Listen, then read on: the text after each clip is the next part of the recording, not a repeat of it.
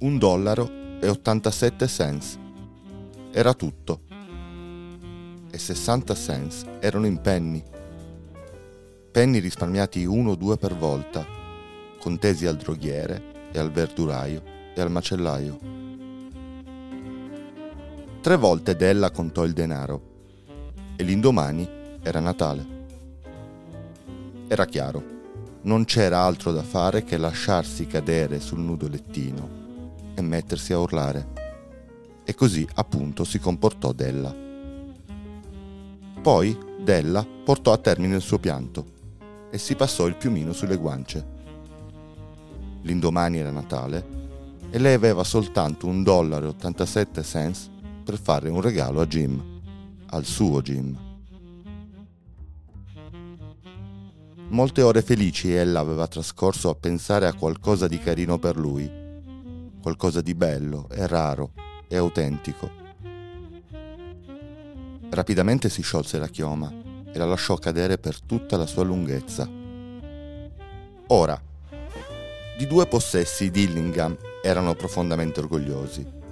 Uno era lo splendido orologio d'oro di Jim, che era stato di suo padre e del padre di suo padre L'altro era la chioma di Della. La bella chioma che Della sciolse, ondeggiante e splendente, come una cascata di acque scure. Le arrivò fin sotto il ginocchio, l'avvolse quasi come un vestito. Poi Della la riavvolse con gesti rapidi e nervosi. Con gli occhi ancora luccicanti scivolò fuori dalla porta e raggiunse la strada. Si fermò davanti ad un'insegna. Madame Sofronie parrucche di ogni tipo. Volete comprare i miei capelli? domandò Della. Io compro capelli, disse Madame. Fate un po' vedere. Si disciolse la bruna cascata. Venti dollari, disse Madame, reggendo la massa con mano esperta. Datemeli subito, disse Della. Oh, le due ore seguenti volarono su ali di rosa. Della andava setacciando un magazzino dopo l'altro, in cerca di un regalo per Jim.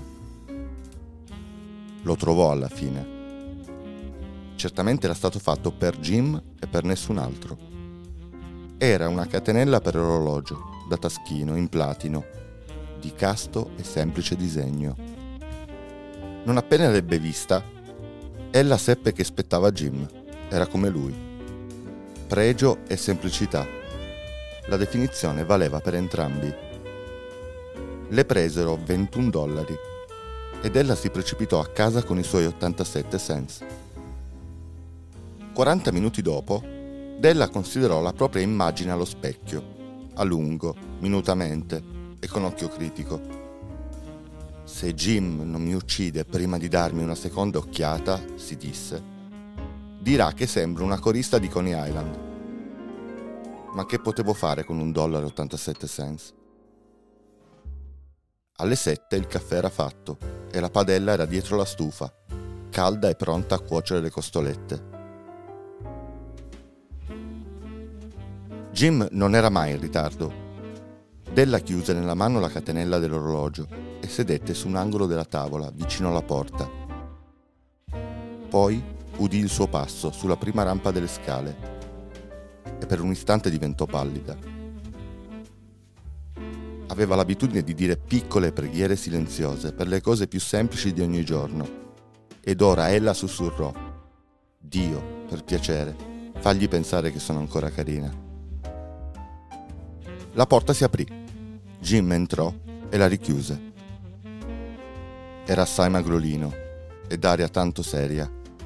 Povero diavolo, soltanto 22 anni e già con il carico di una famiglia. Aveva proprio bisogno di un cappotto nuovo e non aveva guanti. Varcata la soglia, Jim si fermò immobile. I suoi occhi erano fissi su Della e avevano un'espressione che non riusciva a decifrare, che l'atterriva. Non era ira, né sorpresa, né biasimo, né orrore.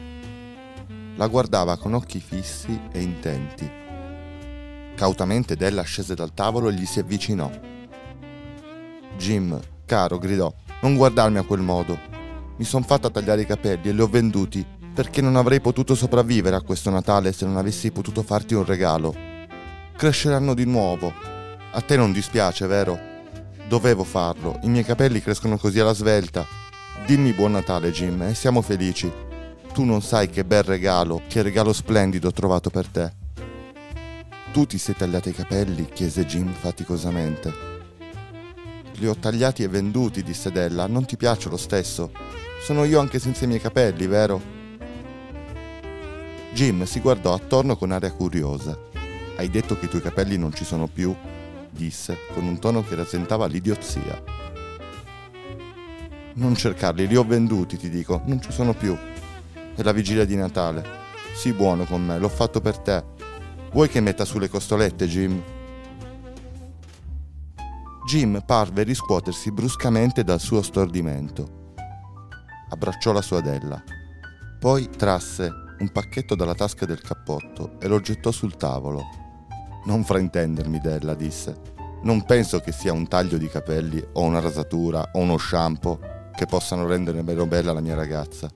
Ma se vorrei aprire quel pacchetto, capirai perché mi avevi fatto restare senza fiato. Candide dita lacerarono corda e carta. E poi un estatico grido di gioia. E poi, ahimè, subito isteriche lacrime e gemiti. Giacché lì stavano i pettini. Tutta intera la serie dei pettini da porre sulla nuca ai lati, che Della aveva a lungo vagheggiato in una vetrina di Broadway. Splendidi pettini, puro guscio di tartaruga, con orli ingioiellati. Ed erano pettini di pregio, lo sapeva e li aveva desiderati senza alcuna speranza di possesso. Ora erano suoi, ma le trecce erano scomparse. Se li strinse al seno e alla fine riuscì a sorridere mentre diceva I miei capelli crescono così alla svelta, Jim. E poi Della si mise a saltare come un gattino scottato e gridò Oh, oh! Jim non aveva ancora visto il suo bel regalo. Della glielo porse ansiosamente sulla palma aperta non è un amore, Jim. Ho frugato tutta la città per trovarlo. Adesso dovrai guardare le ore cento volte al giorno. Dammi l'orologio. Voglio vedere come sta. Invece di ubbidire, Jim si lasciò andare sul letto, si mise le mani dietro la nuca e sorrise. Della, mettiamo via i nostri regali di Natale per un po' di tempo. Sono troppo belli per usarli subito. Io ho venduto l'orologio per comprarti i pettini Ora è forse il momento di mettere su le costolette.